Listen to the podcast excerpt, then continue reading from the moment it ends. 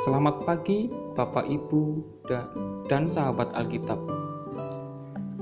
Sebelum kita memulai aktivitas hari ini, marilah kita sejenak meluangkan waktu untuk mendengarkan firman Tuhan. Firman Tuhan hari ini, hari Kamis, tanggal 16 Juli 2020, terambil dari Amos 5 ayat 18 sampai 20. Celakalah mereka yang menginginkan hari Tuhan, apa gunanya hari Tuhan itu bagimu? Hari itu kegelapan, bukan terang. Seperti seorang yang lari terhadap singa, seekor beruang mendatangi dia, dan ketika ia sampai ke rumah, bertopang dengan tangannya ke dinding, seekor ular memakut dia. Bukankah hari Tuhan itu kegelapan dan bukan terang, kelam kabut, dan tidak bercahaya? Demikian firman Tuhan. Tema renungan kita saat ini adalah selagi belum terlambat, hiduplah dengan benar di hadapan Tuhan dan terimalah Yesus Kristus sebagai juru selamat kita. Jika kita berbicara tentang hari Tuhan dalam konteks akhir zaman, berarti kita sedang berbicara tentang waktu atau saat di mana Tuhan akan datang untuk kedua kalinya.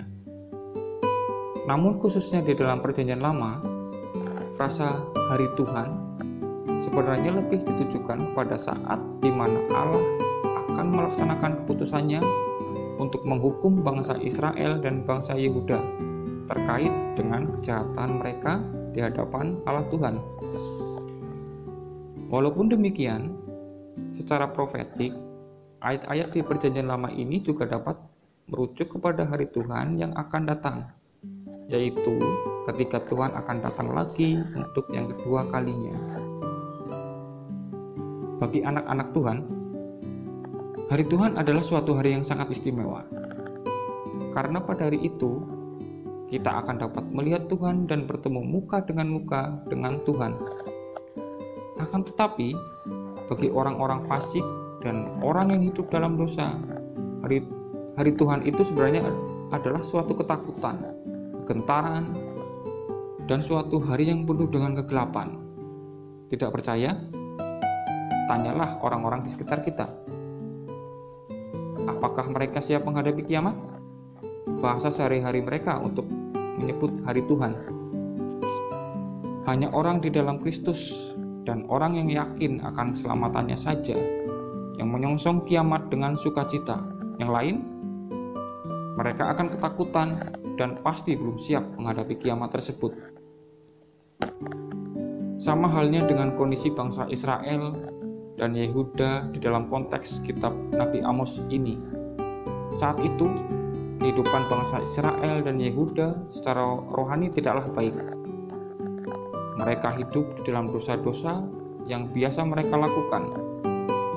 Mereka menindas orang lain, mereka hanya mencari keuntungan dalam kehidupan mereka tanpa berpikir bahwa apa yang mereka lakukan adalah hal yang salah, dan lain sebagainya.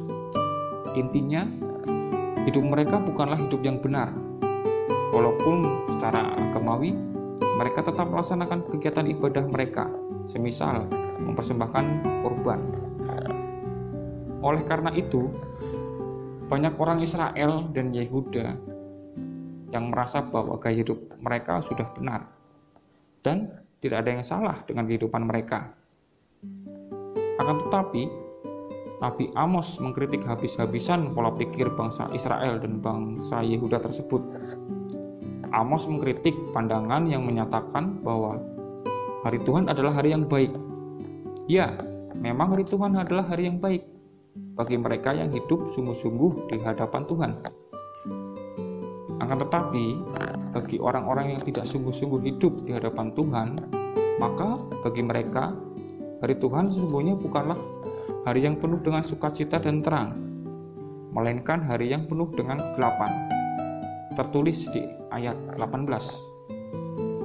Bahkan hari Tuhan itu diibaratkan dengan datangnya hewan-hewan buas seperti singa, beruang, dan ular yang akan menyerang manusia. Dalam ayat 19, Ini adalah gambaran yang tepat sekali untuk hari Tuhan yang akan datang kepada orang-orang berdosa yang hidup di luar Tuhan. Hari Tuhan akan datang seperti bencana yang tiba-tiba dan sangat menakutkan. Oleh karena itu, sebelum terlambat, hiduplah dengan benar di hadapan Tuhan dan terimalah Yesus Kristus sebagai juru selamat kita agar hari Tuhan yang datang kepada kita bukanlah hari yang penuh dengan kegelapan, melainkan hari yang penuh dengan sukacita. Karena kita akan bertemu muka dengan muka dengan Tuhan kita. Salam Alkitab untuk semua.